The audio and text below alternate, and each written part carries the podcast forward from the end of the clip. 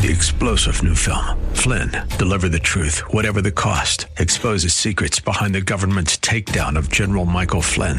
Flynn knew what the intel world had been up to. He ordered the first audit of the use of contractors. This set off alarm bells. He told the truth. He was the most dangerous person for Donald Trump to hire. They had to get rid of Flynn. Flynn, deliver the truth, whatever the cost. Available now. Watch it today. Go to salemnow.com. Salemnow.com.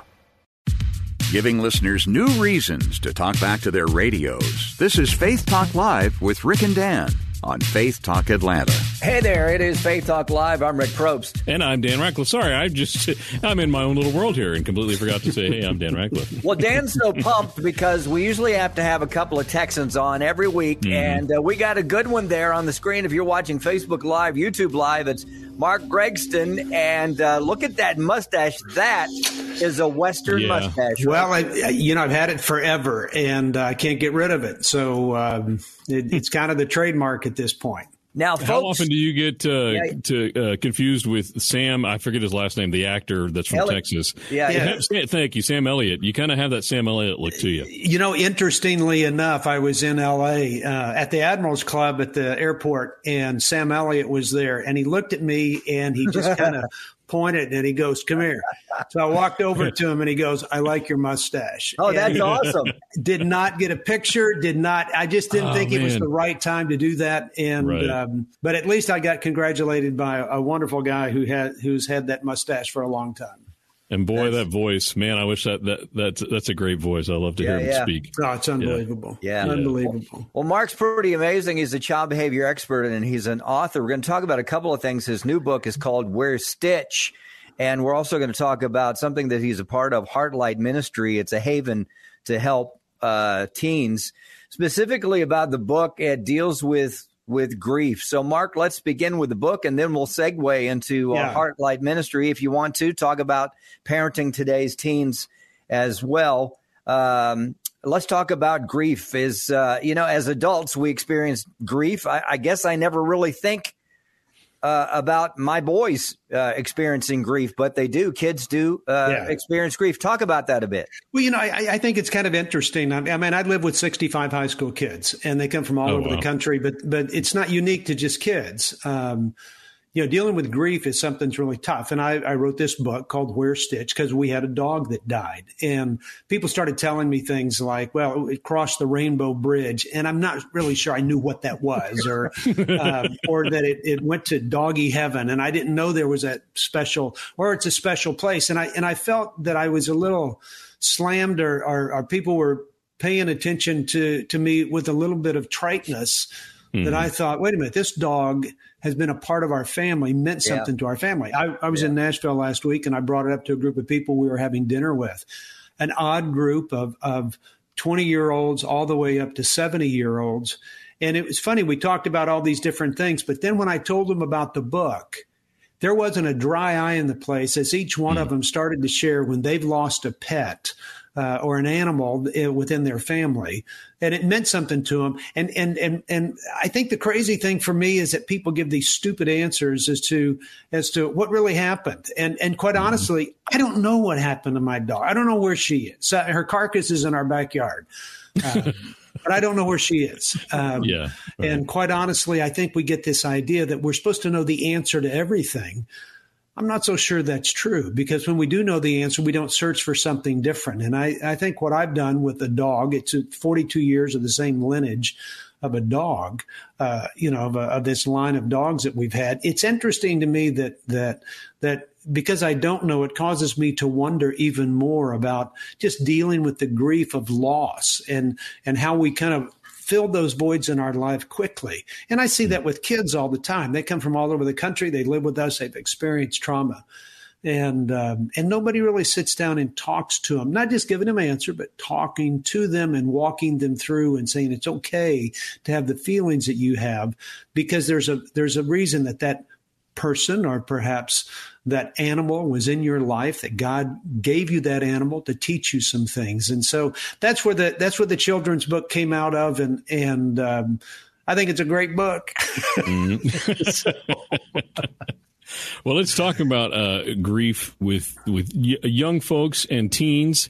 Yeah. Um, uh, do do kids grieve differently than we than adults do, or is it the same? Or do you feel like they're they're told, ah, you know, just it'll be fine, just get you can get over it? Is it is it something different for them? Well, I think it is a little bit different because most kids don't start thinking abstractly until they're like twelve or thirteen years of age, and so a, mm-hmm. a young kid that loses an animal or loses a parent or a grandparent, mm-hmm. we give them answers that are so abstract they couldn't understand it if they wanted to, or they just kind of right. go, okay, well. I'm, there's no answer to it. I'll leave it alone and walk away from it. And so it's postponed grief. Then when they get to 12 or 13 and they start thinking about those issues in an abstract way, then, then, then they almost grieve again and they grieve in a very real way. And so mm. the intent isn't to say let's let's not give them an answer. The, the, the intent is saying let's let's help kids get through the grief by having discussions. And so just because somebody died or something died at at 7 or 8 years of age, when they turn 12 or 13, you're going to have to revisit those things. Mm. The kids we've had over 3,000 kids live with us. They come from traumatic settings and backgrounds. Mm. And when we go and walk back through all the difficult difficulties and hardships in their life. I think what's amazing to me is how little they've talked it through and how uh, how much of a desire they have to do so in such a way that just says it's okay to talk about something that you don't understand. It's okay to not have an answer. It's okay to to to not know everything. It's okay to wonder about things because it causes you to search for something different. Hmm. That's so good. Mark Gregston, uh, he is a child behavior expert and author of the book. Check it out. It's Where's Stitch. Uh, when you feel like you've lost your best furry friend. It's it's a, a, children's book. There's the website, where's stitch.com. He's also a part of a Heartlight Ministry. Yeah, I think, you know, we've had several discussions. And as I mentioned, uh, Dan still has one teen at home, and I have one teen at home. Uh, yeah. He's he's getting ready to move into the to to twenty uh, to be twenty. So sure. then I, you know, but we, but what we've seen is uh, that teens are wrestling with something that that I didn't wrestle with when I was younger, or yeah. was a different yeah. form. You know, we dealt with it differently, or whatever uh, and and and they seem to be leaning toward taking the, the the default is take your life that'll end that'll fix it. Yeah, and it doesn't. And we've we've seen uh, college athletes now just uh, yeah. doing that looks yeah. like they're doing okay. They're stars. They're doing everything, and then bam, they're done. So that's got to yeah. be connected, right? Yeah, you know, I, I, think it's connected in a number of different ways, and and one the, the, the relationship component that they have in their life is far different than the relationship component that that you and I have had. If you if the three of us sat down and talked in the same room we would get along well. We'd look face to face. We'd develop a relationship. We'd talk about a little something a little bit deeper. We would stay off of these things uh, a while to to say let's let's spend some time talking, and so mm, the relationship yeah. goes deeper. The other side of the coin is that this culture is a little bit more intense than most people believe that it is, and so it's affecting our kids uh, and and it's affecting them more because they don't have the relationships to help them mature. So they don't have the tools mm. in their adolescent toolbox to handle the things that are coming to them. And you and I wow. have said this that we're all glad that that uh, we don't have to be raised in this culture, but mm-hmm. they do. Mm-hmm. And so then the third component of it is it, it has become a, a coping mechanism. Suicide has that mm-hmm. now it's it's fit for 15 year old girls it's you know the suicide rates are at an all time high over the last 75 years and the second highest group of suicide groupings is a 15 year old boy and mm-hmm. so there's there's a part of it where because they hear everything they see everything they are exposed to everything and they hear of suicides by so many people uh, around them that that now it's a it's an alternative. Now it's a yeah. coping mechanism that's mm. accepted, and and I think you put all those three things together and ends up in a very dangerous spot for our kids. Mm.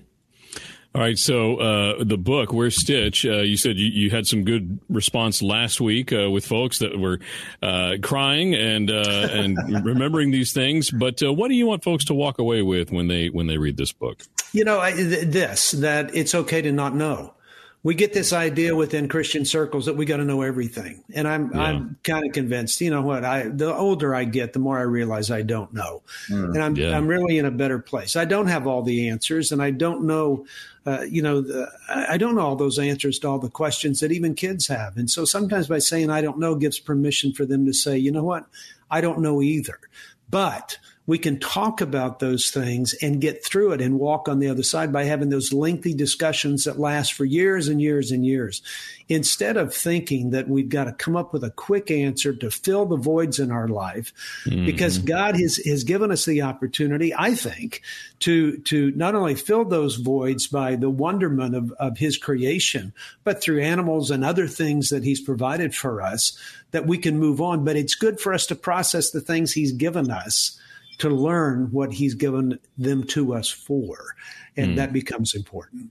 That's so good, Greg. Uh, Mark. Uh, Mark Gregston, uh, he is a child behavior expert and author. Uh, the book, check out the book. Uh, it is a great book. Where's Stitch? Where's Stitch.com. You can also go to parentingtodaysteens.org. So let's get you back in the summer if you're up for it. And, I would love it. And, and, and two, we just want to see the guns again.